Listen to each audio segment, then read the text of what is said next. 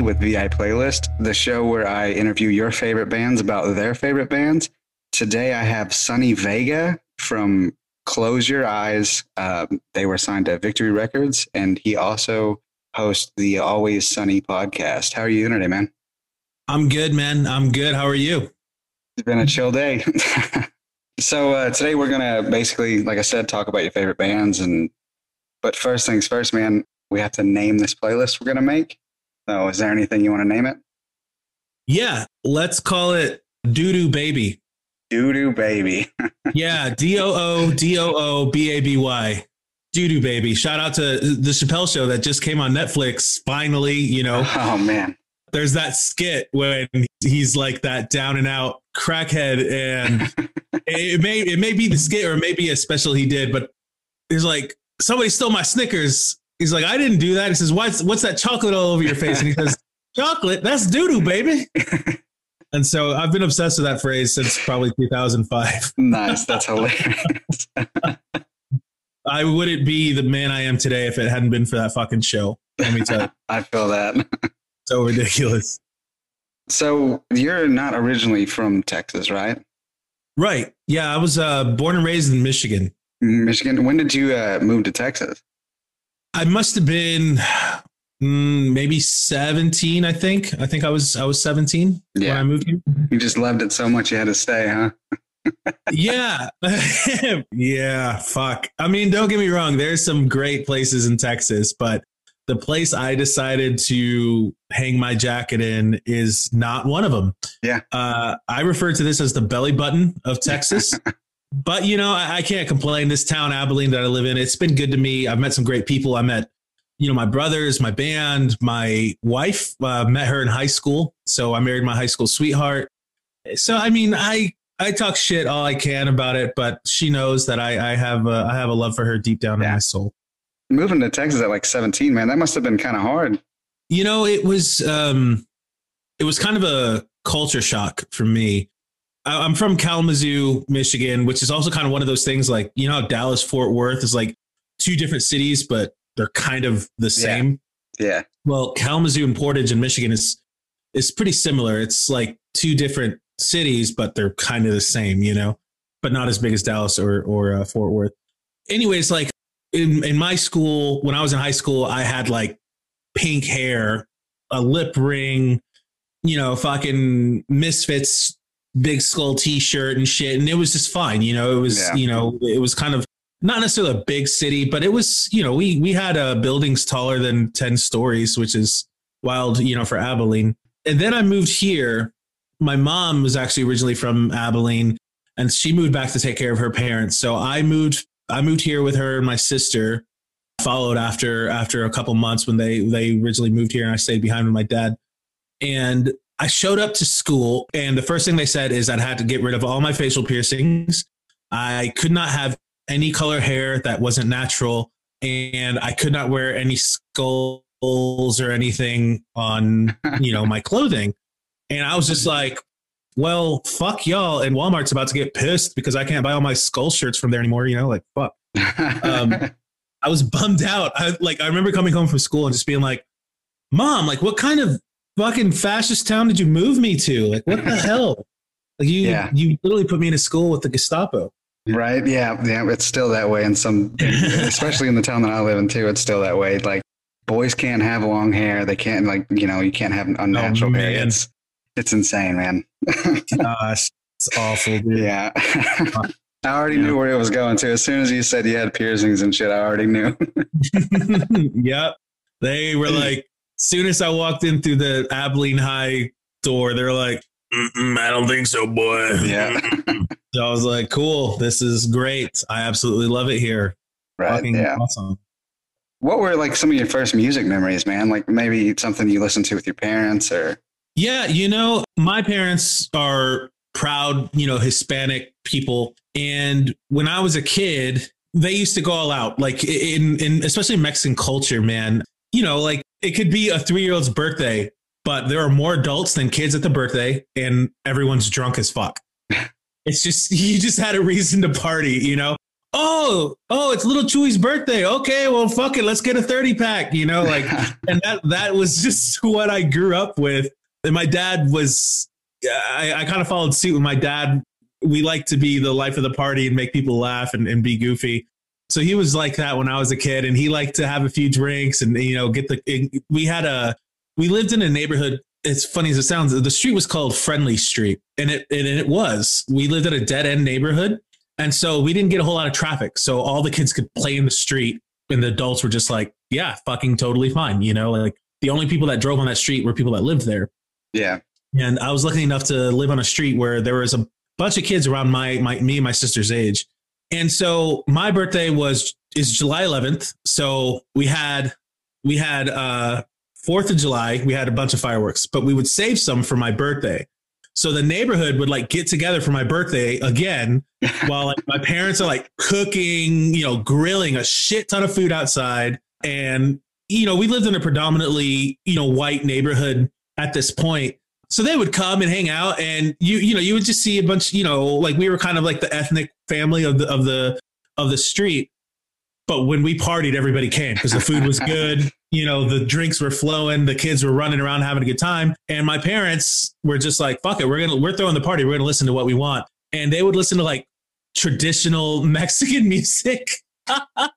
And so I have these memories of, as a kid, like playing with my friends and, you know, in the street and stuff while all the adults are drinking and sitting outside, having fun, grilling and stuff. And like traditional like mariachi music playing in the background, you know, that's awesome.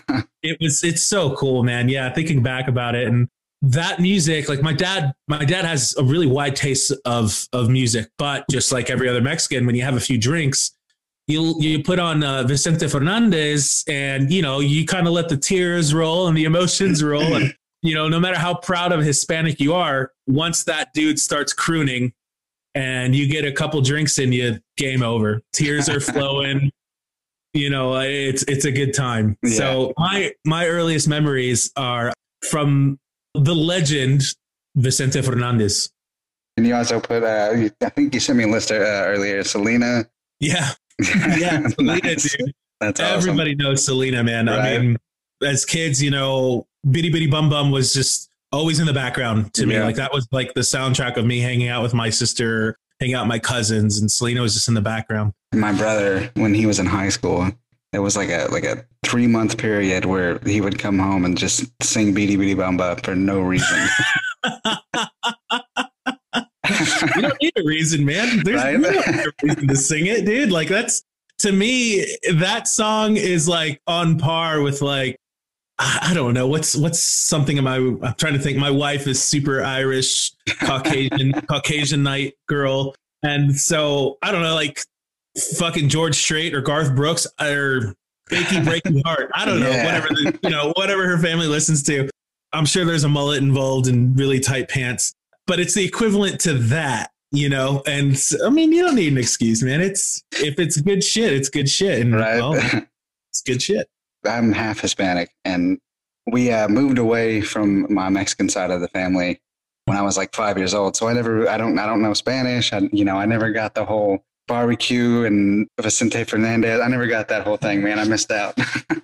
Oh man. Well, it's never too late, dude. Never too late. Like, seriously, like one day, if you get your grill going, man, put on some Vicente Fernandez or you know, we can start light. Let's put you on like diet Mexican music. We can start with the Coco soundtrack from the Disney movie. Hey, we'll start with that. That movie's awesome.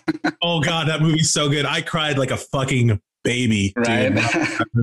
Uncontrollable. Like my face was red for days. We can start with that soundtrack, which not dissing that soundtrack. It's really good. But I'm saying because it has like Mexican themed music with English lyrics. Yeah. Let's start you off with that. Get the grill going, man. If you drink, I don't know if you drink, have some drinks. If you smoke. I don't know what you do, but have a good time. And just let that emotion roll through you, man. You're going to get in touch. You're going to get in touch with that side, man. It's going to feel good. Trust me. Hell, and you can call me when it happens. Give me a call and be like, oh, I'm feeling it, dude. And I'm like, all right, well, I'm going to pour a drink to that. Hell yeah. You also listed like some of my mom's favorite music, like Color Me Badd and Coolio, you know, some of that good shit.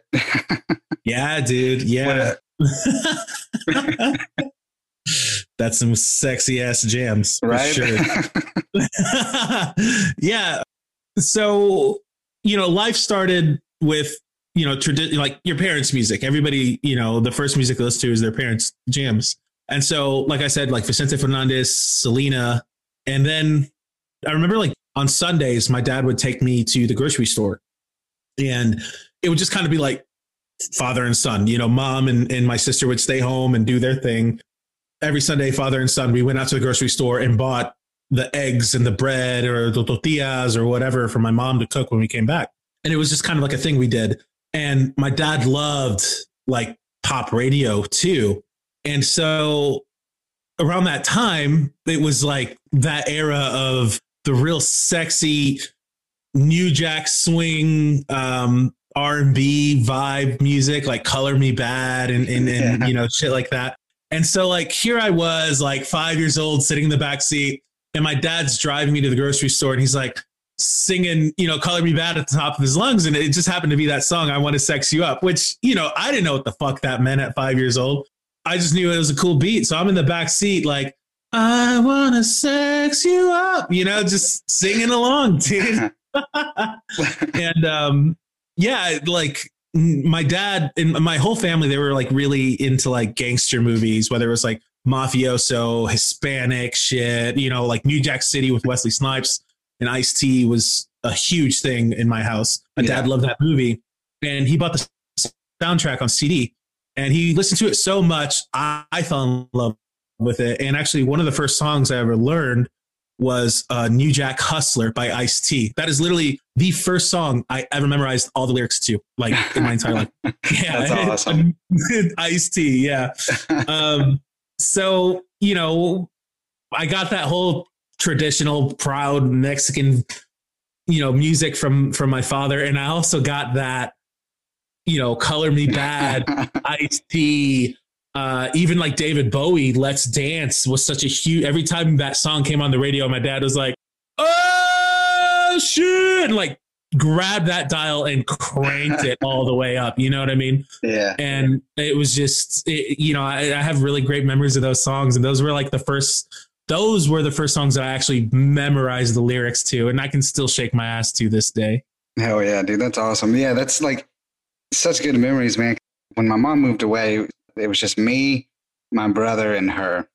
We were living in a duplex. She had a little minivan. She's listening to, you know, Color Me Badd and Boyz II Men and Usher and, you know, all that shit. Hell yeah, dude. Like I said, you know, I was too young. I was like 5 years old. I didn't know what the hell they were saying. I was just jamming, man. Yeah, dude. Well, you know, if it's good enough, it's like opera. Fuck it. Fuck the lyrics. You don't need to know the lyrics. Just feel the emotion, you know? So that's what I say. I'm like, if the content is fucking good, it's like opera. I didn't know what the fuck they were singing about. I Want to Sex You Up, but I didn't need to feel that fucking groove in my heart. Right. Hell yeah. Oh man. So what made you want to learn how to play an instrument? Early on, man, like I said, movies are a big deal in my family. And my mom was super into that movie, Sister Act with, Whoopi Goldberg. Yeah, like, I mean, we went to see Sister Act 2 in theaters 4 fucking times in theaters. So like in a span of 3 weeks. And so my love for music kind of started there. And I liked the idea of singing in a choir. And so I wanted to learn how to sing, But I would also see these bands, you know, like on MTV, I would see videos of Motley Crue and shit, you know, like wearing the fucking tight pants with the straps hanging off and doing high kicks. And I'm like, I want to do that. You know, right. Like I was mesmerized by it, man.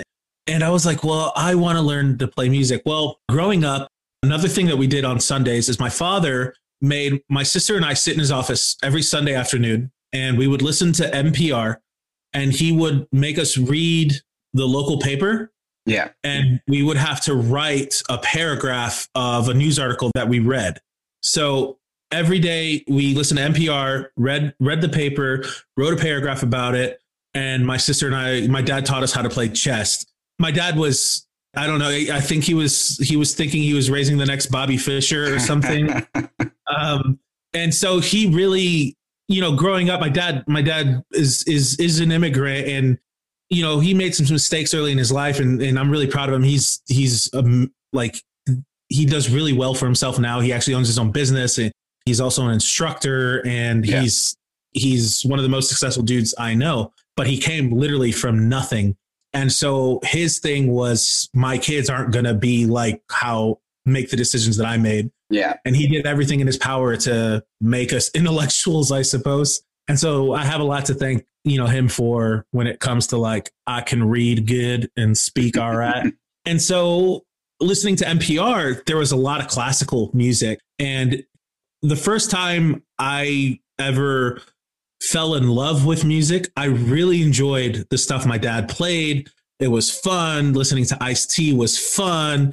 I knew I could sing the lyrics in front of my dad, even though they had bad words, and he didn't care because it's okay. It's just me around, you know. But the first time I fell in love was listening to, you know, legends like Ode to Joy. Was, I don't know why I love that song so much. And it probably was because it played in that Sister Act 2 movie. They actually sing Ode to Joy. And I remember hearing that in that movie. I was like, what song is that? That sounds really good.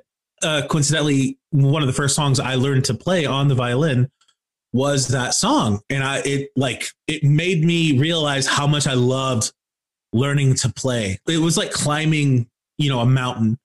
I learned to play the song that I absolutely loved from this movie. What else can I learn to play? Like, what else can I do? What else can I like? It introduced this entire like hunger that I never knew existed in me. And that's when I was like, I want to play the violin. Like I said, my dad thinking he's raising the most, you know, intellectual kids on the planet. As soon as I said that, my dad was like, done. Like, okay, let's see what we got. Like, we can rent you a violin here. They're offering lessons to kids at your age at the school. You just got to get up an hour earlier to go. And then you take the shuttle bus to the regular school. And so as soon as I expressed interest in music, they were all for it. Just, you know, they were like, yes, do it. Like, let's do that. We got you. That's and awesome, so man. There was no issue of like, you want to play the violin? Why don't you play football? Or, you know, and I was that kid too. I did play, you know, rocket football, and I played football in middle school and stuff too. But I don't know, the violin, classical music to me was the shit. Right. Well, that's awesome that you had like such supportive parents, man. That's really cool. Yeah. Yeah. They were really cool, man. They're really cool. How old were you when you joined Close Your Eyes? Oh, fuck. You're about to make me do some math, dude. I've had two very generous glasses of wine, not glasses, cups. I've had two generous glasses of wine. Let's see. The band started in 2005. Okay. And they played like a handful of shows, maybe like 4 shows before I joined the band. Yeah. So, I mean, I may have been like 20. Oh, okay. Okay. So I don't know. Without pulling my calculator out. Yeah. I may have been around 20, I think. Let's take it back a little bit. Throughout your high school years, I know Color Me Badd and, you know, Dr. Dre, Snoop, Coolio, all that stuff. What was the kind of music that you were listening to around there? Maybe when you were able to choose your own music, what was your go-to? So, well, first of all, the first CD I ever bought was 2 Live Crew. So that's saying a lot. Nice. Yeah. That's seriously like that jam, Pop Your Pussy, just meant so much to me and spoke to my soul. No. Yes. Yes. So I started discovering rock music. I listened to some rock. Like, so my dad came from a very big family. I think he had 5, maybe 6 brothers. I feel like total shit for not even knowing the exact number. There's just so many Heels in my family, you know? And a couple of them, my grandparents had later in life. So they were almost young enough to be my older brothers. Yeah. So even though I was the first of the next generation, I was the nephew, I was the grandson, I was raised almost like the youngest brother of that generation. Yeah. That makes sense? Yeah. So like my youngest uncles, my tíos, treated me like a little brother. So I was listening to a lot of stuff they listened to as well. So my uncle Georgie, shout out, rest in peace. He was just a few years older than me, maybe like 6-7 years older than me. And so he introduced me to like Nirvana, and he wasn't I'm going to say rocker by any means. Like he listened to like Snoop Dogg, and Tupac was his shit. You know, he was always like into rap, but he also knew who Nirvana was, and he liked it, and he liked like Green Day and stuff. And he kind of like showed me that stuff. And, you know, I was into it, you know, but at that time I was like, it's pretty rock and roll, you know, like whatever. But soundtracks like the Dangerous Minds soundtrack, which I was super into, Coolio, the Sister Act 2 soundtrack, got me into a lot of, you know, hip hop and classical music as well. I was really into soundtracks. So soundtracks kind of like became my like roadmap to finding new music. Yeah. Because a soundtrack can have tons of music from all kinds of genres, you know, depending on the soundtrack. So I'm talking like the Scream soundtrack, I Know What You Did Last Summer soundtrack, Can't Hardly Wait soundtrack, Cruel Intentions, Never Been Kissed. That was like pop punk's biggest moment, man. Yeah. You know, like a lot of like, you know, Sarah McLachlan, Third Eye Blind. Yeah. Weezer. You know, all kinds of shit, Everclear. And so I kind of discovered, I would say rock again, I sound like my parents, rock like through those soundtracks, and kind of got into it. I was like, wow, this is cool, like Everclear and stuff. And the first taste I ever got of like heavy music was the I Know What You Did Last Summer soundtrack. I loved that movie. That movie came out when I was in 5th grade, and all my friends and I were like, have you seen that new slasher movie? You know, we're not supposed to watch it, but our parents were cool as fuck. So they were like, yeah, y'all kids can watch it, whatever. I got that soundtrack for my birthday, actually. And there's a song by Korn on there. And it's actually one of Korn's heavier tracks. It was like old Korn. And I remember hearing that and I was like, oh, fuck. Like, I'm about to raise the devil in my bedroom right now. Like, this is scary. Like I was legit like, I should not be listening to this. That's nice. And but because of that, I was so captivated by it. I was like, I wonder what other stuff like this is out there. Like it just kind of made me so curious about like, wow, that dude can like yell like that, and it's still like, I'm kind of into it. Like, what the fuck? Like, and, but it was cool. Like I dug it, and it just boom. Like it did this whole change from like, yeah, I still enjoy Color Me Badd and Ice-T and shit, but I'm like, yo, like, what's this band Korn with a K? Like, what the fuck is this? Like, What is this Rob Zombie and White Zombie? Like what? Bro, I just looked up that soundtrack, and it's got like Our Lady Peace and Toad the Wet Sprocket, Soul Asylum. Yeah, dude. There's Type O Negative, The Offspring.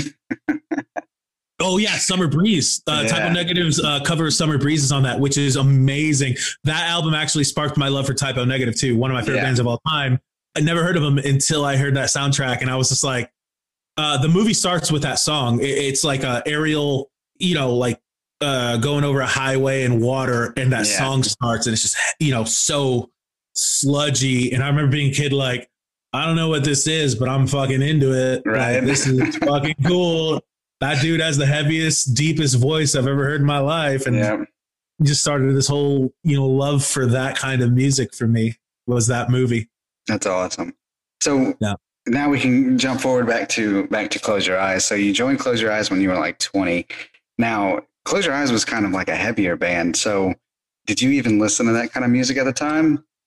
Oh yeah, absolutely. Yeah. So I would say fresh, like 8th grade, freshman year, like the summer between, I discovered more punk rock stuff. Yeah. So it started with like Third Eye Blind, Green Day, you know, you're the bands that everybody like, you know, kind of got introduced to pop punk, or at least our generation. Yeah. And, you know, heard Sum 41 and shit. And I was like, this is cool. Like, this is cool. You know, like I was really into break stuff by Limp Bizkit. Like Significant Other was fucking awesome for me. Yeah. And so I was like super into Linkin Park, Limp Bizkit at that time, Korn, Godsmack had some sick hits at that time. Yeah. And then I, you know, kind of discovered punk rock, you know, Blink 182 and stuff. I was like, this is cool. I can get jiggy with it. Fuck it. You know, like this is cool. That's when I kind of started listening to music that wasn't necessarily on the radio much. I remember going to lunch, you know, I lunched at the table with my friends. Dude, did you all hear this on that MTV thing? Yeah. Well, at this point, it was getting to the point where like, yo, did you all hear this band? I'm like, no, I've never heard of that band. So I was like, oh, and I just, you know, well, okay, I guess, you know, I have nobody to talk to about it. You know, there's a few punk kids and stuff when I went into high school, you know, and discovered that stuff. But that summer, I kind of went from like Korn, Limp Bizkit, you know, to like, hey, like Sum 41, Blink 182, a little bit of Green Day, Newfound Glory. Like I kind of started discovering that side of the stuff. Yeah. And just like everybody else, you know, like usually you start off with that and then one band leads to another, where nowadays kids can just get on Spotify and just scroll down to similar artists and discover a whole new world of artists. Yeah, absolutely. Back when I was a kid, it was like on the back of the CD, it said for lyrics and more bands from the label, write to P.O. Box, blah, blah, blah. In 6 weeks, you'll get a magazine from the label and maybe a demo of the next band coming up or something. You know, like it was, you really had to give a fuck to find more music when I was younger. But I did. Like I went to the record store, you know, my dad would take me to Best Buy and stuff, and I would look for similar artists. And before you know it, I started checking out, you know, I went from like Sum 41 to No Effects to Bad Religion to Misfits to Ramones to, you know, what have you. And before you know it, I was like, I'm fucking punk rock. Like I'm going to cut my hair into a mohawk. Like I was, you know, into it, man. But it wasn't until I heard Rise Against, Revolutions Per Minute, that album, which was their second release on Fat Records. The first time I heard that album, I was just kind of like, whoa, like I'm not fucking around anymore. I am punk rock. Like this is who I am. Like this album defines my angst and awareness of the fucked up shit in the world and everything I wanted to like tell my parents and my teachers and stuff. Like I was just like, this just, you know, encompasses all of that. And that was the album that like kind of flipped me from, you know, wearing spiked bracelets because I was fucking metal to, you know, like when we had tube socks and spiked belts because that was like Dickie shorts, tube socks, and Chuck Taylors. Hell yeah. Nice. I listened to your podcast and you tell how you joined the band there. So I don't want to, you know, go over it. You can tell like just like a brief summary. We can talk about it, man. So basically, by the time I moved to Texas, I was into like punk rock, hardcore, and metalcore. At this time, I discovered bands like, you know, from Rise Against to With Honor to, you know, more of the hardcore side. And when I moved to Texas, I got more into the metalcore side. That was around the time when like Killswitch was fucking huge. Like Killswitch was the band. And so like that record, Alive or Just Breathing by Killswitch, fuck. Like that to me, I was like, okay, I'm kind of back in the middle again, you know, and like the heavier kind of metal. This is cool. And I figured out it was like there was this mesh between metal and hardcore, metalcore, which was brand new to me at that time. And I was like, tight, this is me now. This is cool. Like I can listen to punk and traditional hardcore and metal and metalcore, and everyone can still go to the same show and kick each other's asses and go to Denny's afterwards at 1 a.m, you know, right? But it's a good time. So, you know, at that time I was in a band called The Drake's Descent. And for locally here in Abilene, like we were like, you know, we're making a name for ourselves. I think we had like oh fuck, like 900 friends on MySpace, which was a big fucking deal for us. Yeah, dude, we were going places. Anyways, my best friend at the time, his name was Chris Coltman. He played drums in Close Your Eyes. And at this point, Close Your Eyes was, it was like a Emery vibe. Yeah.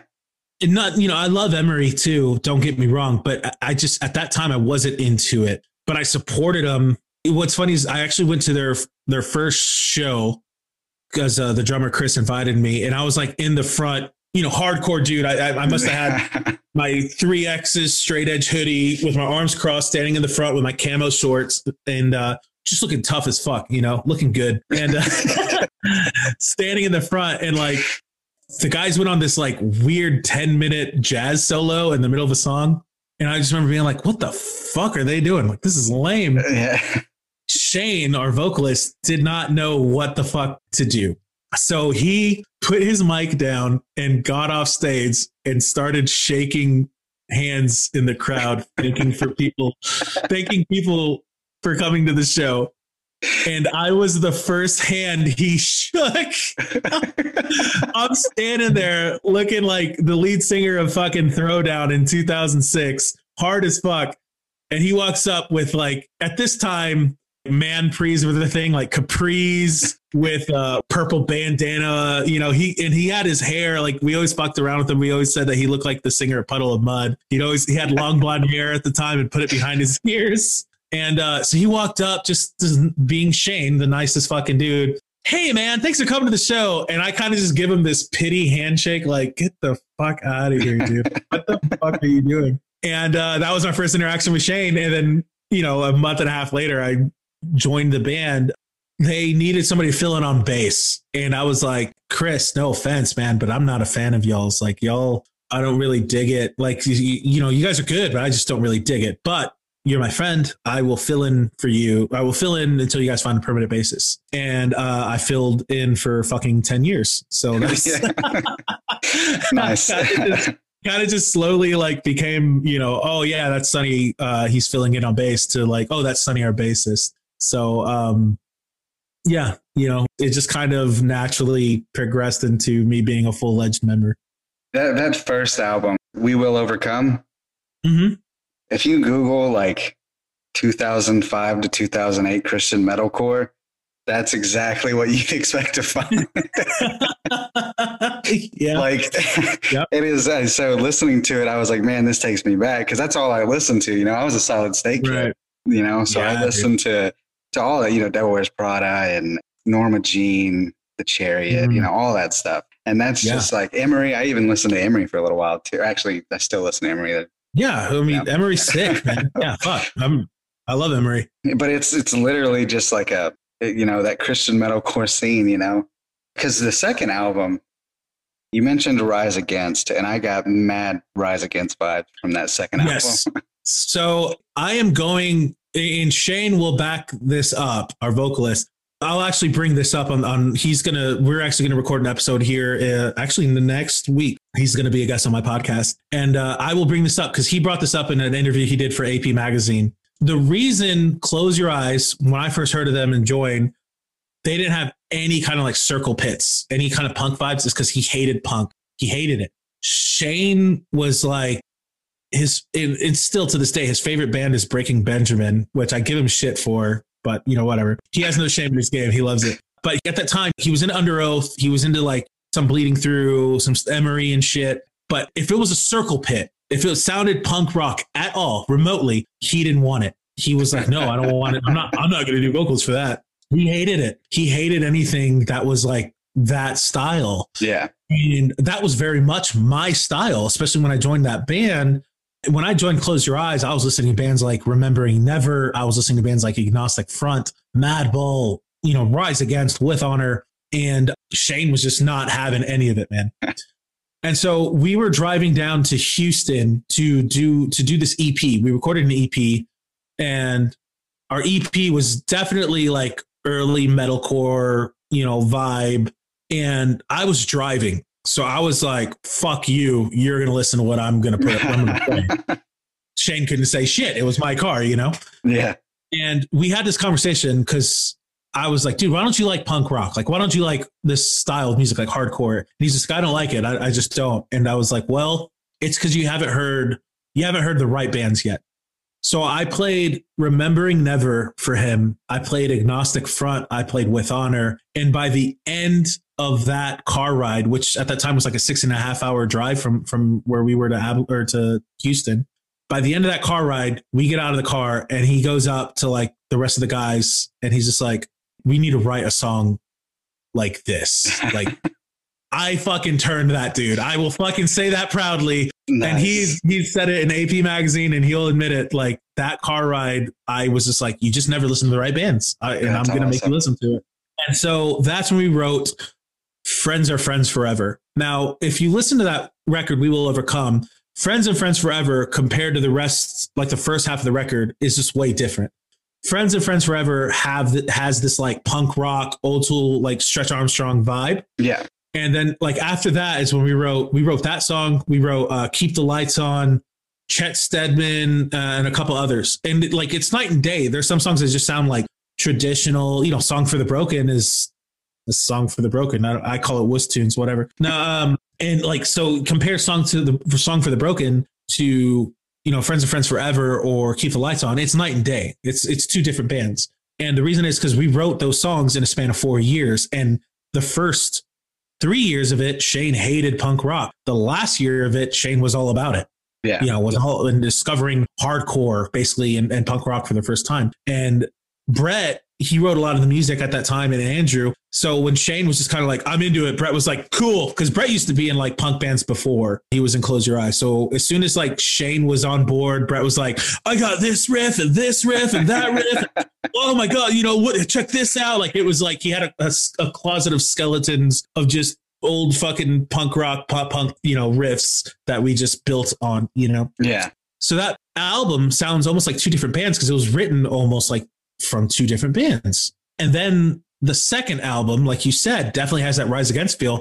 That's because at that time we had 1 year to write it. So we wrote that in the same mindset of listening to punk rock and hardcore. So that actually sounds like one band, the entire record, instead of, you know, two or three different bands on one record, which was cool. And it did well, but I kind of also, looking back at it, I kind of liked that we had a little bit of something for everyone on that first record, you know, yeah. Whether you were into Emery or Devil Wears Prada or, you know, Hawthorne Heights or With Honor and Rise Against, like we kind of had it all on that first record. You mentioned Song for the Broken and listening to your podcast. Why is it that the majority of most bands, their most popular song is hated by the band? I'll tell you why. Because that's the song they have to play. I got you. They have to play it.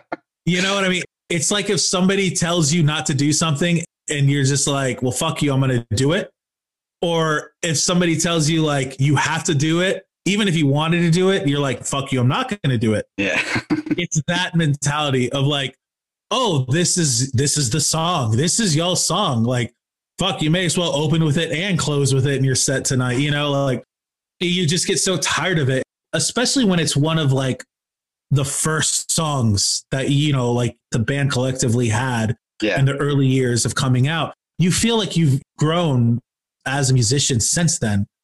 So everyone always feels like, oh, my newer shit is way better than that. But then you have the nostalgic fans that are like, no, it's not. Like that shit is where it's at. Fuck your new shit, you know?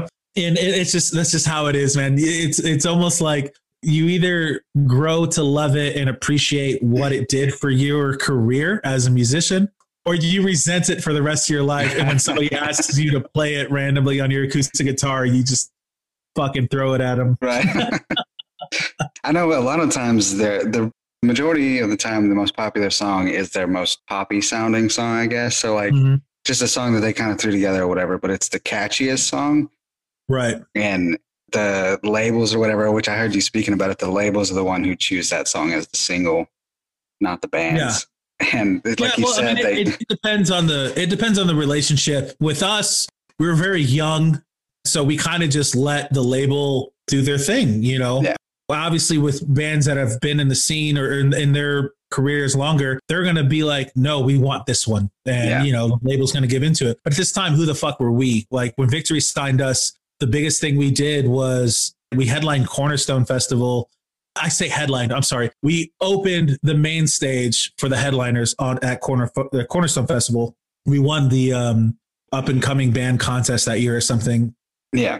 And then we opened up, we played right before MXPX for another festival in the Ozarks. And that's kind of like where Victory was just like, yo, like, who's this fucking small town band that nobody's ever heard of opening for MXPX and like Skillet and Flyleaf? And so that's kind of how they discovered us. So yeah, like at the time we were kind of just like, thank you for giving us a chance, Mr. Victory Records. You can pick whatever song you'd like, you know? Right. So that's how that happened for us. At one point in time, y'all had Blood and Ink, Face Down, Solid State, and Victory Records all looking at you. And I know Victory kind of swooped in last minute and got you. Yeah. So at that time when we were talking to the labels, like Face Down Records was like the record label that we all loved. We listened to the bands from there. We had a lot of friends that were pulling for us to get on Face Down, that were signed to Face Down. Yeah.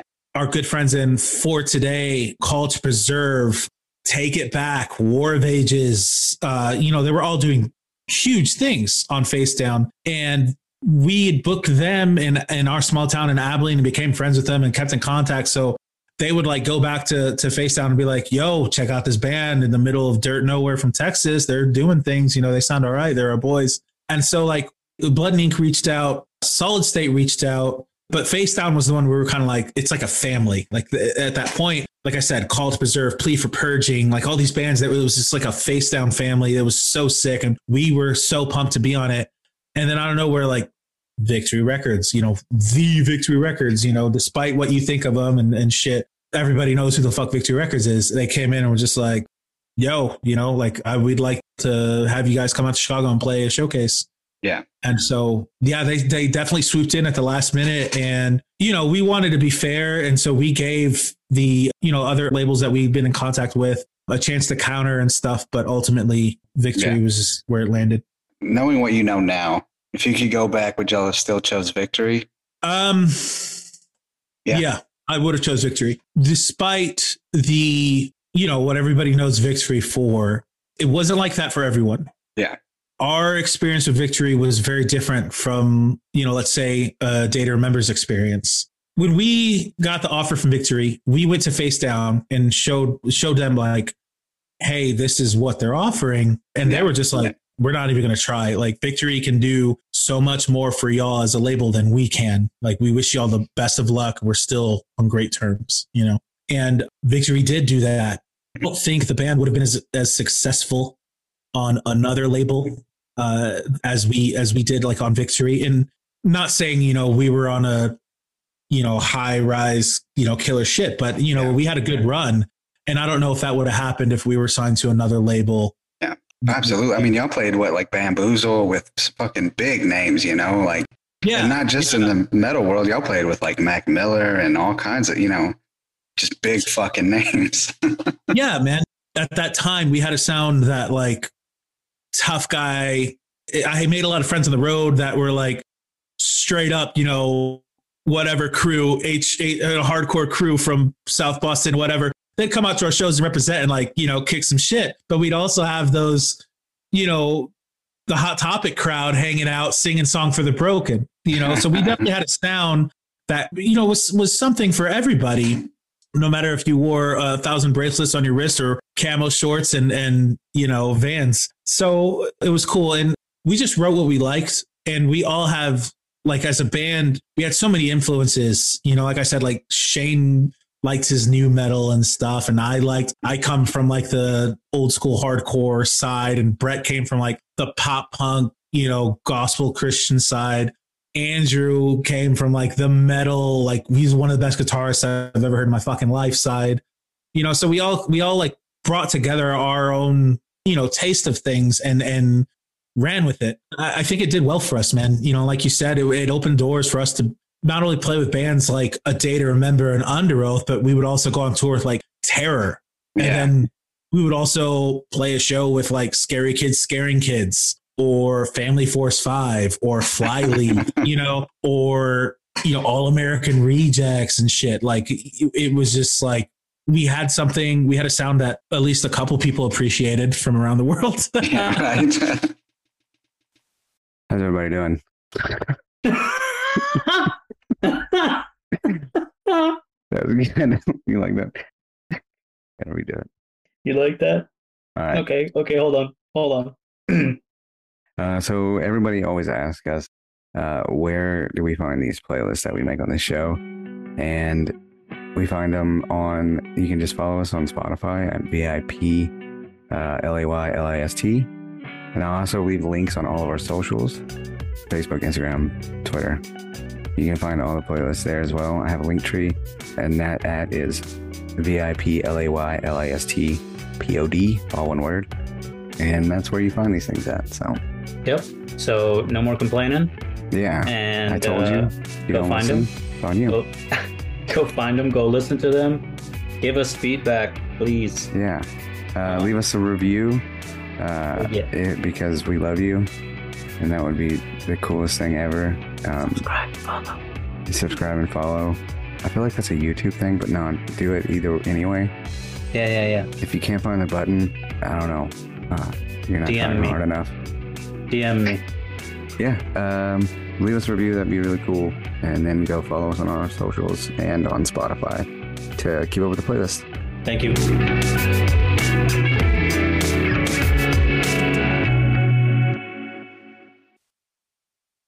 You mentioned Face Down Records being y'all's favorite label. What's some of y'all's favorite bands from that label?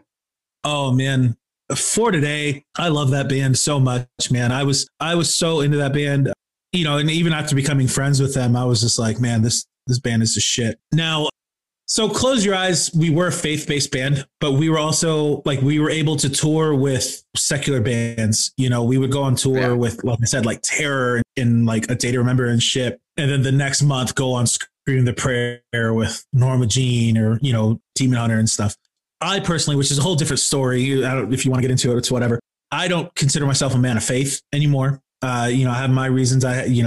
It's what it is, but I can still appreciate good music. And so I can still listen to For Today, even though like they're very religious. For Today lyrics are just like very religious lyrics, but the passion is there, the musicianship is there, and those dudes are good. And I'll give it up to anybody, whether I, you know, lyrically agree with it or relate to it or not. Musically, that band fucking kills, dude. Yeah. My Epic was another great band. Call to Preserve was another great band. War of Ages, Take It Back. Comeback Kid was their first record, was on Face Down. Not a lot of people know that. I loved Face Down Records. It was so cool. It was sick. You brought up the whole faith thing. Y'all were a quote unquote Christian band. Did y'all stay that way for the entirety, or did y'all pull like an under oath and kind of fly under the radar, or did y'all stay faith based for the entirety? So as a band, speaking for myself, we were a faith based band all the way to the end. And we were serious. Like every decision we made together and prayed. We prayed together about it and stuff. Even though at that time, especially like Christian metalcore and hardcore was a big thing. You know, Suddenly being a Christian band in this genre meant you were going to sell tickets, even if you fucking sucked, you know? Like we were real deal. And for me personally, I started questioning stuff kind of like my last year or so with the band. I started having my own personal doubts with my faith and questions, but I've always kind of been the same. Like, don't get me fucked up. Like the way I speak now with me cussing and, you know, drinking, I was the same way back in 2011. Now there's a place and time for everything. I'm playing Pioneer Baptist Church on a Wednesday night. I'm not going to walk out to the crowd with a glass of wine being like, what the fuck is up, guys? You know, like, not going to do it. There's a time and place for everything, you know? And so I just, you know, I didn't want to make anybody stumble on their walk or anything or you know, what have you. But, you know, I'd come home from tour and my friends knew what was up. They're like, hey, what's up, Sonny? And I would be the guy drinking, having a good time with you, talking like just dirty jokes and shit, but would also talk to you about like how I find, you know, solidarity in my faith and stuff like that. Well, at the same time, Blink, you know, beating your ass at beer pong. You know, I was just that guy. Yeah. And I'm still that dude. I'm just like, yeah, I don't really, you know, believe in it. Yeah. But I started having questions and doubts in my faith. Like I said, the last year or so, it wasn't like, oh, I'm not a Christian, but I need to play this off because I'm in Close Your Eyes. It wasn't ever like that. It was me seeking and just trying to find answers to my questions and my doubts, and trying to still be a person that can have a good influence on people. It didn't have to be like, let's all pray together. You know, here we go. It was just like, I've been where you're at, you know, like maybe that dude's, you know, going through some troubles that I was going through as well. And I just want to use positivity for it, you know, and if he wants to talk about the Bible, let's do it. Let's talk about the Bible. But if you want to talk about how much it fucking sucks that your parents got divorced and that, you know, like you start hanging out with the wrong crowd and tried opiates for the first time, I'm with you. Let's talk about it, man. Cause I was there, you know, I was right there with you. And that's just kind of like where I found my own place in my mind, in my band towards the end, you know, and it was tough. You know, there were times when I really had some doubts and I almost felt like I can't bring this up. Like, what are they going to do? Like, they're going to kick me out. Like they're going to, oh, you're not Christian enough, you know, which looking back at it, it's just, you know, it's stupid, but you know, I mean, it is what it is. You grow up thinking a certain way and you kind of build this identity, you know, and somewhat of a career around this idea of being a man of faith. And sure, in the certain room of guests, you can be one way, but ultimately in the spotlight, you need to be a man or a person that doesn't make someone stumble and can help while having your own problems, you know?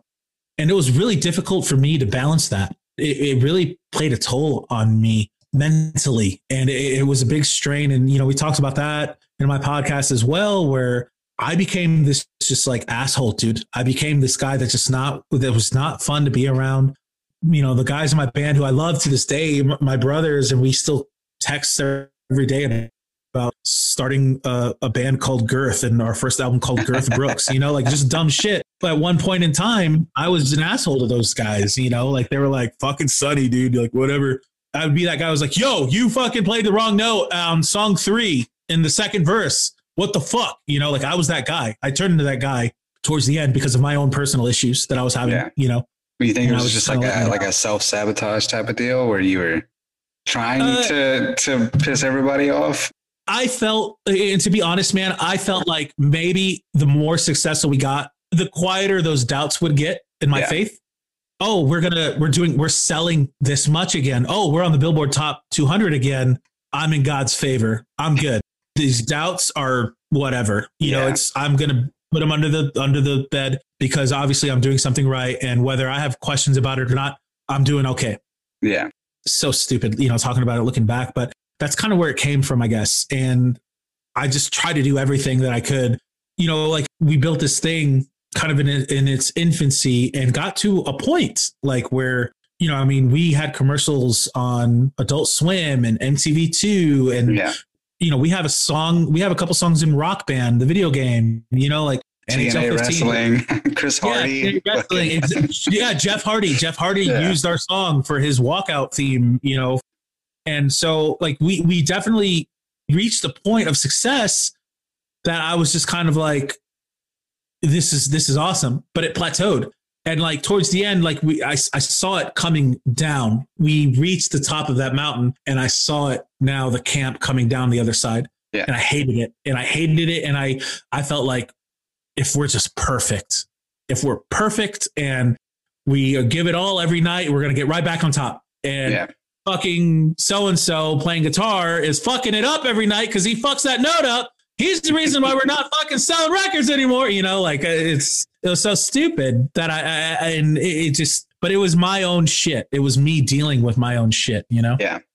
I find it very intriguing because growing up as a Christian kid on the other side, so I don't know how to play instruments. I don't know how to do any of that musical shit. I'm not musically talented whatsoever, but I love music. I love listening to it. I love consuming it. Growing up and listening to, you know, Under Oath and Emery and He Is Legend, all these solid state, quote unquote, Christian bands, right? And then becoming like 25, 26 and listening to Matt Carter's podcast, the BC Pod, where he interviews these bands and all of them have lost their faith. Yeah. You know, that's just something that really intrigues me. And they lost it when I was listening to them, you know, it's like been this way for a really long time, but you know, so it kind of makes me question some shit. Yeah. But like, you know, I had my dealings with faith as well, just cause I think everybody does growing up and that kind of thing. Some people go back to it and some people don't. I'm at the point to where I just want to be a good person, you know, like I don't even want to think about it anymore just because it brings me so much anxiety and you know, like stress. So I just want to be a good person to everybody. Well, that's all that matters, man. Yeah. Like the way I see it is as long as you're just good, treat people well, do right by others. Like fuck what they believe in, fuck what you believe in, dude. Like it's what it is. And I used to be, I was pretty angry too when I finally like came to terms where I am no longer a man of faith. I was angry. And again, I lashed out. I would lash out on social media, you know, attacking religious people like, oh, you know, fucking religious people do this or do that. Like I would make tons of memes and, you know, I would actually get a lot of tractions and a lot of shares and likes and stuff, but it was just me being angry. And I've come to the point now where I'm just like, it doesn't matter. I don't care. Like, I don't like my whole family still goes to church. My, you know, my mom will bless my mom's heart. I love her to death, but you know, she invites me to church, you know? Yeah. And you know, I just politely turn her down. You know, my brother invites me, you know, my whole family still goes to church and you know, everything like that. And they're, you know, worried quote unquote about me, but honestly, I'm like the happiest I've ever been. You know, I love my life. I'm not constantly thinking about, you know, am I, you know, in God's favor? Am I doing the right thing? Or, you know, I do the right thing for me and my family. And the golden rule is the golden rule for a reason, you know, treat people the way you would want to be treated. So, right. Well, a thing that I always remember, and I like to bring this up when having this conversation, I remember going to Bible study. Somebody brought up the question about being saved and the, I don't know what you call him. The person who's basically running the Bible study was like, well, in order to be saved and to be accepted through the gates of heaven, you have to accept Christ in your heart.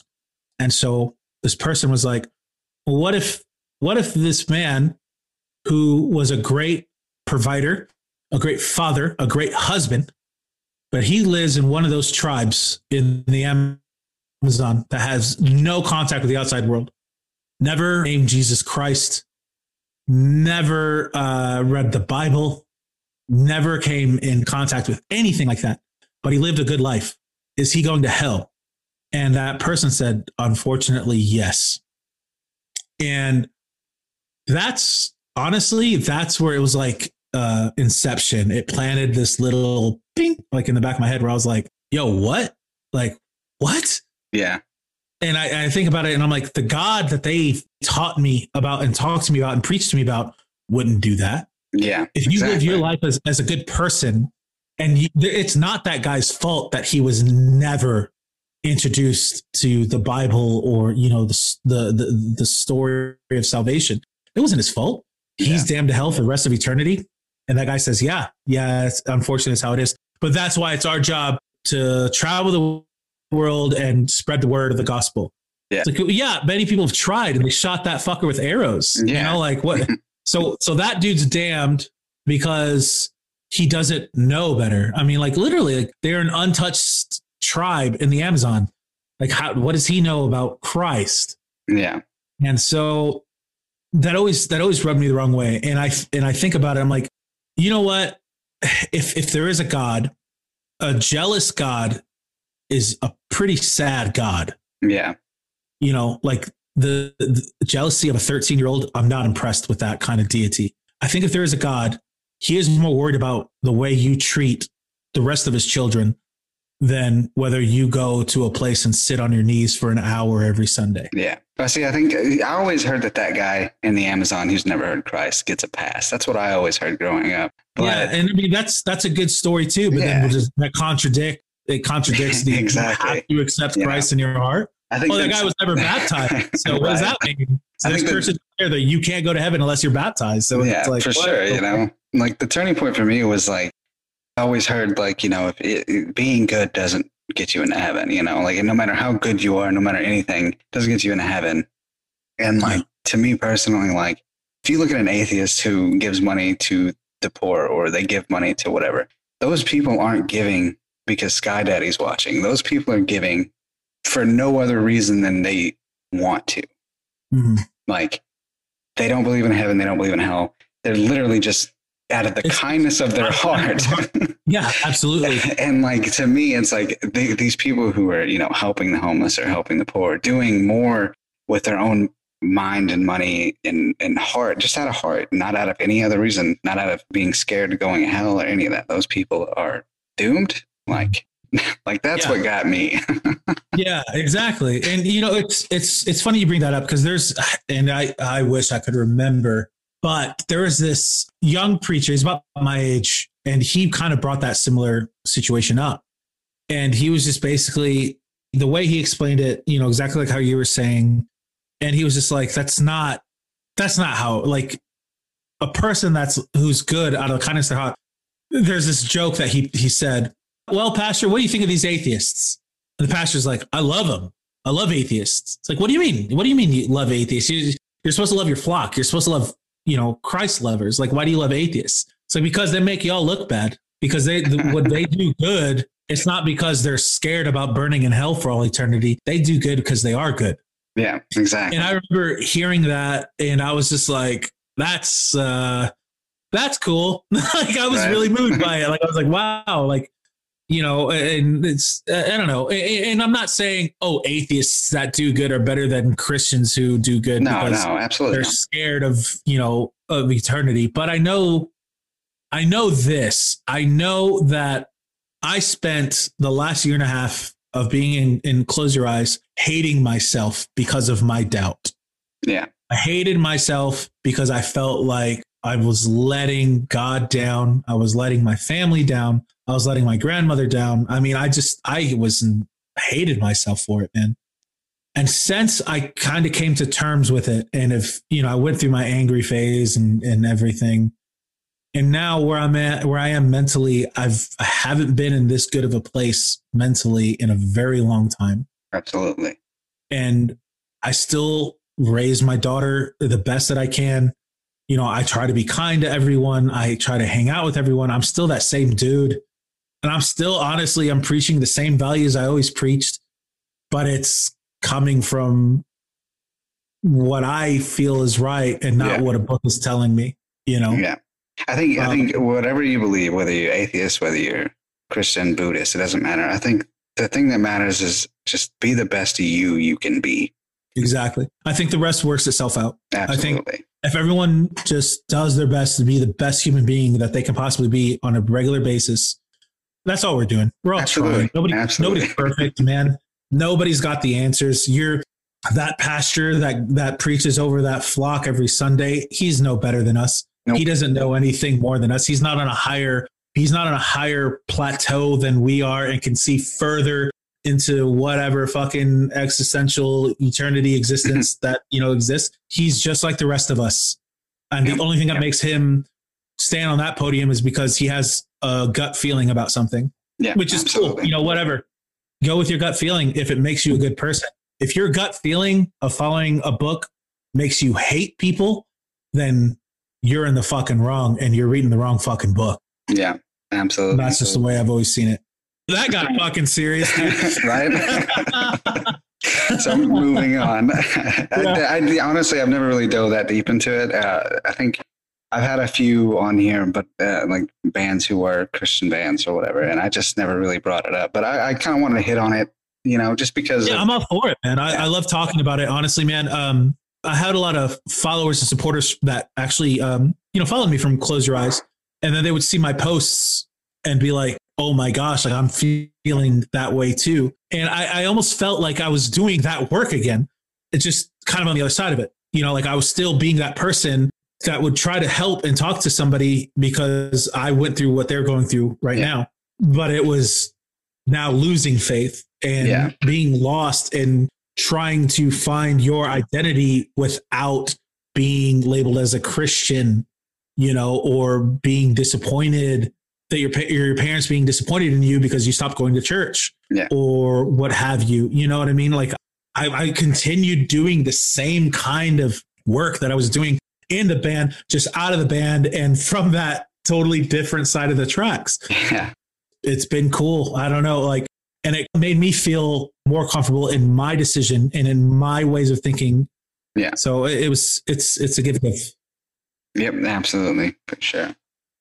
We'll move on to something else here. Let's talk about something totally different. So you played through two vocalists, technically three, but we won't count the middle one. Let's not. You had Shane and Sam, and Sam was wildly different. Other than his voice, you know, as was the writing process or touring, or what was like the biggest difference out of all that stuff? Like, well, Sam is an amazing musician. He definitely was involved with a lot of the music writing, and it was awesome, man. Like, Sam is a great vocalist, an amazing musician. I used to tell people, like, I don't know why this guy's in my band. Like, he's way too good to be in my band. And it's true, because he's a viral internet sensation right now. Anybody that doesn't know this, look up Sam Ryder. He was the vocalist to our third album. He actually is like blowing up. Like, Alicia Keys just retweeted some of his covers. Justin Bieber did. He's now, like, within the past like 6 months has achieved over 1 million followers on Instagram, and like just easily we'll post a video of himself farting and he'll get a million likes. He's a beautiful dude. He looks like Thor. He has a jawline of a superhero, a thick beard, super long blonde hair, covered in tattoos. Yeah, the British accent. Yeah, like when he joined the band, we definitely saw a climb in like our girl demographic in the front row, you know, singing along. We used to always tell people, and Shane even said, I remember Shane, we released our first music video with Sam. Shane, our original vocalist, like shared it and was like, yo, Close Your Eyes is fine. Like, this dude's fucking great. Like, Shane even was like, yo, this dude's voice is phenomenal. And it was so funny because people would like complain. Like, people would be like, I don't like his British accent. I don't like his accent. I don't like it. Oh, yeah, this is not the same. And now it's like, joke's on you. He's fucking great. Like, he's like, Close Your Eyes was actually a giant step down for this dude career-wise. Right. Like, yeah. I just looked up a picture of him, and that is a pretty dude. He's, not gonna lie, he is fucking gorgeous, right? Like, he's a blast, man. Like, having him on tour, like him and Jordan are you know, the last drummer we had, they were so much fun, and oh man, it was those were some fun times, man. But Shane, you know, we had a falling out with Shane at the end, and which was a lot of the reason why he left too. He just wasn't happy with touring. It wasn't for him, and he just it was taking a toll on him personally. Yeah. And so taking a toll on his relationships with his family, his girlfriend at the time, and even his relationships with us, with the band. So it was kind of an ugly breakup, you know.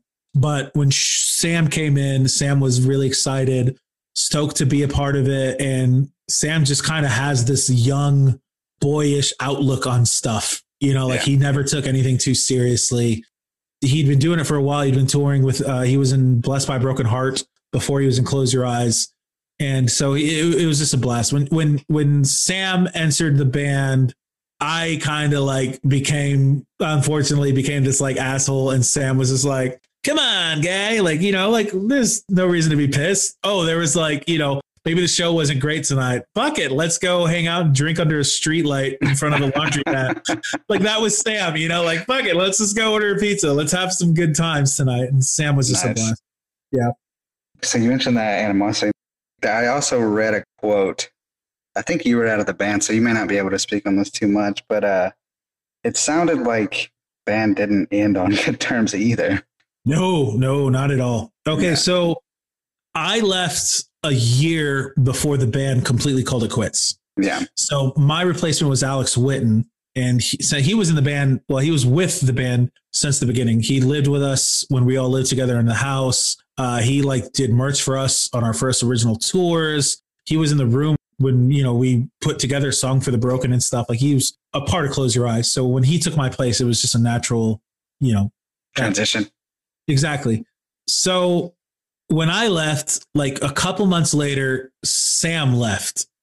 And like later that day, when Sam announced that he was leaving, it was announced that Shane was coming back for a few tours. So I guess at this point, Shane was kind of like, okay, you know, like things worked out. It wasn't like there was a little bit of, you know, animosity, but then everything cooled down and we were all cool again. So Shane joined the band, but I was already out at this point. Yeah. And so I guess Brett and Shane talked, and Shane was just like, yeah, I'll do a few runs. Well, let's do a South America run and, you know, a few festivals and stuff. Well, shortly after, some things kind of started to surface, and we kind of figured out that not everything was on the up and up.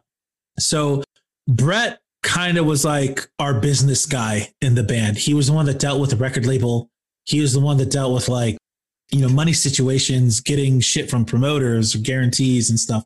And, you know, honestly, I look back at it and it's like, good for him, because we were just too busy having the time of our lives. We weren't worried about any of that shit. Yeah. You know, and he took that burden on his shoulders. But unfortunately, and he said that, you know, he didn't know, and then when he found out, he didn't bring it up because of some personal issues with his divorce at the time, which looking back, it's just like, man, whatever, you know, that's neither here nor there. It's just another excuse. But he apparently found out that shit wasn't getting divided royalty wise, writing credit wise, as they were supposed to be.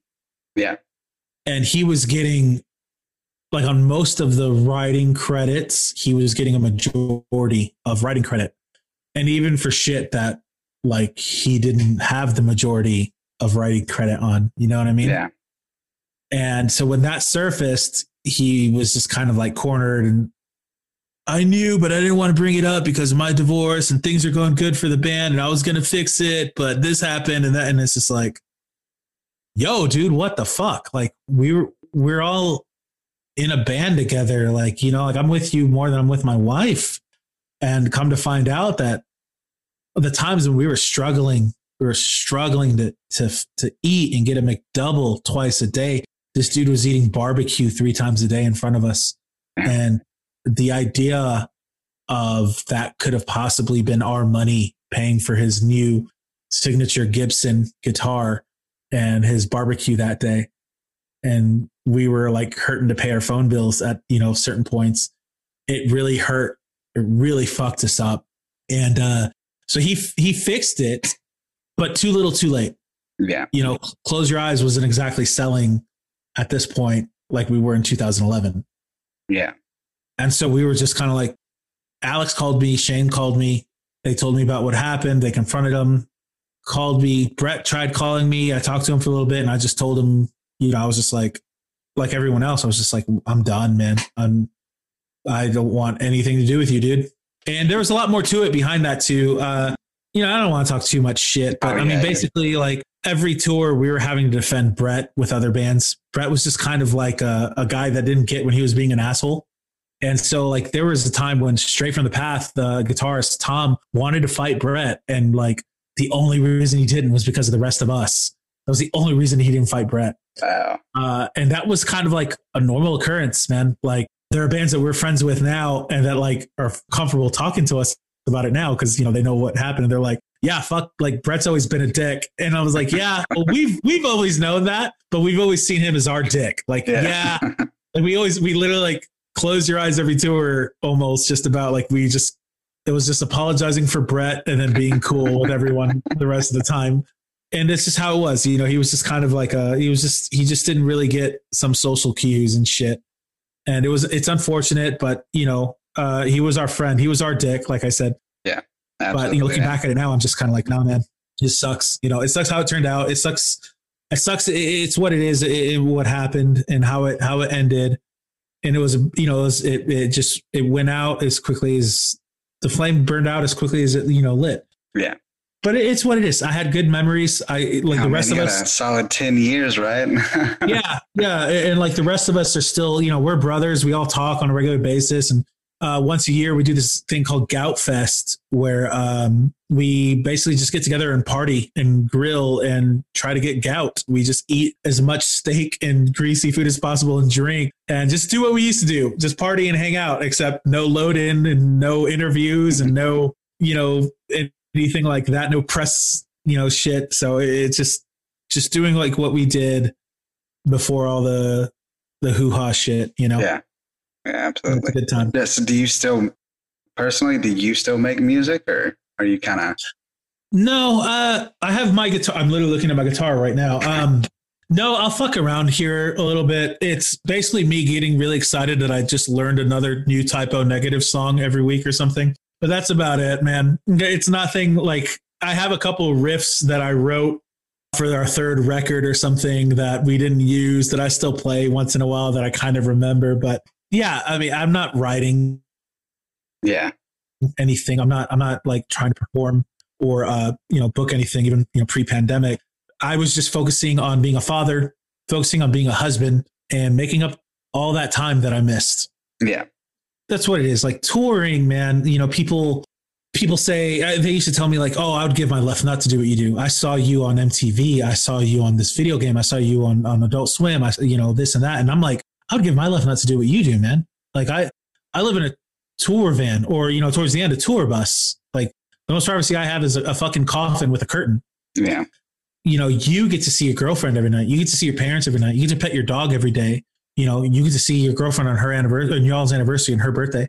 I like for 9 years straight, I missed my wife's birthday and our anniversary for 9 years straight. And people don't understand that. And that's a lot of the reason why I started my podcast is like to show what's behind the stage lights, like what it was really like. And people see this like, you know, in front of the stage lights, it's all great. You know, we're jumping around, having a good time, singing, screaming, putting the mic in the crowd and, you know, cool, you know, awesome. But behind the stage lights, I was bummed out that I missed my mom's birthday because I don't know how many more birthdays she has, you know, or I was bummed out that I missed my wife's birthday because I've missed it for 9 years straight. And it was just, you know, things like that a lot of people don't understand or don't realize that you give up a lot to live that life. Yeah. You know, nothing is just, is just perfect. So, but you know, like I've just focused on being a father, focused on my career, being a husband. And I did that for a long time. So now that my daughter is 5, she's going to be 6 actually next month. I'm kind of like, oh, I don't have to hold her, you know, like, you know, all the time anymore. I actually have maybe some free time. I don't want to play any more gigs. Like I don't want to tour anymore. So I'm just going to buy a microphone and get drunk and talk with my friends. And so that's where this, the podcast kind of came in, you know, into play. And it's just the thing to keep me occupied and another hobby for me, you know? Yeah. Absolutely. And it's cool, man. It's been a blast. And I think I'm 7 episodes in now and it's just been a lot of fun, man. Yeah. It's been good. Like I told you before, I was anxious as fuck when this whole thing started, man. And I had to get something to get my mind off of it. So I bought a microphone and just started going. I knew nothing about this. So like my first 5 or 6 episodes are shit. I didn't know how to like edit. I didn't know how to make the sound quality. I didn't know how to do any of that. I'm 33 episodes in right now. Mm-hmm. And I've kind of figured everything out. I'm always learning but you know. Yeah. Yeah. Well, I mean, I taught myself for my series, my podcast, I taught myself how to edit. I didn't know anything about, you know, audio engineering. I didn't know anything about graphic design. Yeah. But I taught myself, I don't know if you've seen any like the videos or the, you know, pictures I've made for the podcasts, all my episodes. It's all me. It's all I started Blast Studio as my studio. And this is Blast Studio behind me. And, this is where I just do everything. And so I, you know, like you, man, like I just taught myself how to do it. And it's not, you know, it's not Joe Rogan by any means, but I'm having a blast doing it. And I'm not doing this for Joe Rogan numbers. I'm doing this because it's therapeutic as fuck, you know? Absolutely. And so I enjoy, you know, not only talking to my friends, but meeting new people and talking with them like tonight, man, you know, like you and I just hooked up and started talking a couple days ago, and here we are having this conversation, and that's what it's all about, man. And I enjoy it and I love it, dude. It's sick. Yeah. I'm having a good time. And that's not the wine talking. Yeah. Well, the playlist, man, like I found so many good music. So like I said, I have 33 playlists sitting here, and there's there's just a range, like a variety of music on all of them, you know? And I enjoy music. I enjoy rap. I enjoy rock. The only thing I really don't like is country. Yeah, I'm kind of in the same boat. There's some artists that kind of get the pass, you know? Yeah, yeah. I think George Strait is one of them simply because of that movie, Pure Country. I love that movie. But yeah, there aren't many country artists that get that pass from me. Yeah. I found so many good music, you know, so much good music, so many good bands. And I do like to support like unsigned bands and things of that nature. I've got a lot of those on there that I enjoy listening to. So just... Oh yeah. It's just like music, dude. Honestly, that's it. But so I only have a couple more questions left here. Sure, man. So what are some of the favorite countries you've toured? Oh man. Oh gosh. I can say countries. I really enjoyed Brazil. I really enjoyed Argentina, and I really enjoyed Austria. Oh yeah. But as a whole, if this is talking continent, Europe, man. God, I loved going to Europe, man. It was just so much fun. And we met some of our best friends and bands over there. Bands like Here Lies a Warning and Show Your Teeth. Like those dudes, we did a tour with them in Europe, our first European run. And we instantly became brothers with all of those guys. It was just instant, like camaraderie, just fucking lifelong friendships. Like I haven't seen those. I literally have not seen those guys because someone live in Scotland and shit in Austria. I've seen them since like 2014, 2013, but we still message each other just dog shit, just like, well, fuck you, dude, just talking shit to each other. And it's just, it was so much fun, and we had some really great shows. We had some really shitty shows, but even the shitty shows, because of those guys that we were on the road with, it was a blast. We could play in front of, a small crowd of 100 kids or something, or 200 kids. And I would still leave the show happy because we were just in great company. And those 200 kids that did show up were fucking stoked. Yeah. And I was down to hang out and, have really good, warm German beer with them or something, and that's right. They drink their beer warm, huh? Yeah. Like on the rider, they would give us like a crate of beer, but it was warm. And we're like, well, what the hell is this, man? This ain't right. Like, what the hell? We like our Lone Star and we like it cold. God damn it. Hell yeah. No, but it was so much fun, man. But, and like I said, in South America, like I said, in Brazil and in Argentina, man, those scenes gave it up for us, man. It kind of became this inside joke in Close Your Eyes. Before we actually went to South America for the first time, we would joke around with each other and say, come to Brazil. Cause we had literally thousands of people. Every time we would post something on social media, they would comment, come to Brazil. And it was just like, it became this inside joke within the band. We're like, yo, we got to go to Brazil. We got to come to Brazil, dude. We got to come to Brazil. And when we finally got there, they did not disappoint. Yeah. Those Brazilians knew what was up and they gave it up hard for us. And I'll always remember Brazil as one of my favorite countries. That's awesome. What was some of the favorite bands you toured with? Oh, dude. Shit. That's, yeah. Oh my gosh. That's just a hard question. I guess, oh man, that's tough. Like what I just said with the European run, Show Your Teeth, Here Lies a Warning. They're up there for me. Like, I love those dudes. Shout out to them. A Day to Remember. Awesome dudes. They kind of took us under their wings, and the first tour bus I ever like got to hang out on and sleep on and party on was their tour bus. So, they exposed me to a lot of fun stuff, and they're awesome. Touring with Terror, man. I was such a big fan of Terror. Terror is like one of the most popular bands that you've never heard of, right? They're huge. Yeah, they're massive. Like, yeah. Yeah, that, and I love that band so much. Like the first time I got a Terror shirt in high school, I was like very proud of it. Like I was like, hey guys, check out my shirt. Finally got a Terror shirt. Like I was so pumped about it. And then to go on tour with them and like become friends with them, and they were just so cool. They were so down to earth. It was a good time. This one is actually just one of them that I like to ask. I find it interesting. Do you use like Spotify or Apple Music? Spotify. You use Spotify? So on your computer, if you go to your open your Spotify app, you can go to Recently Played and give me the last three songs that you listened to. All right. Well, this is going to be embarrassing as fuck. Okay, so Local God by Everclear. All right. Can't Fool Me by Bad Rabbits. Oh, Bad Rabbits is so good, man. I know. They're fucking sick, dude. I love that band so much. And Broken English by Rise Against. Oh, nice. I think that one's already on there. So. Oh, yeah. Yeah, I jam that song a lot. I love that song. Awesome. And what is your favorite song that you've written with Close Your Eyes? Oh, man. Well, that's okay. So I have a song. I have a favorite song that I helped write.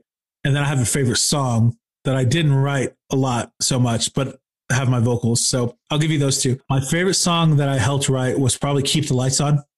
Okay. I really dug that outro. I definitely was listening to a lot of Rise Against when we were writing that song. Yeah. And then my favorite song from us early Close Your Eyes would probably have to be Something Needs to Change.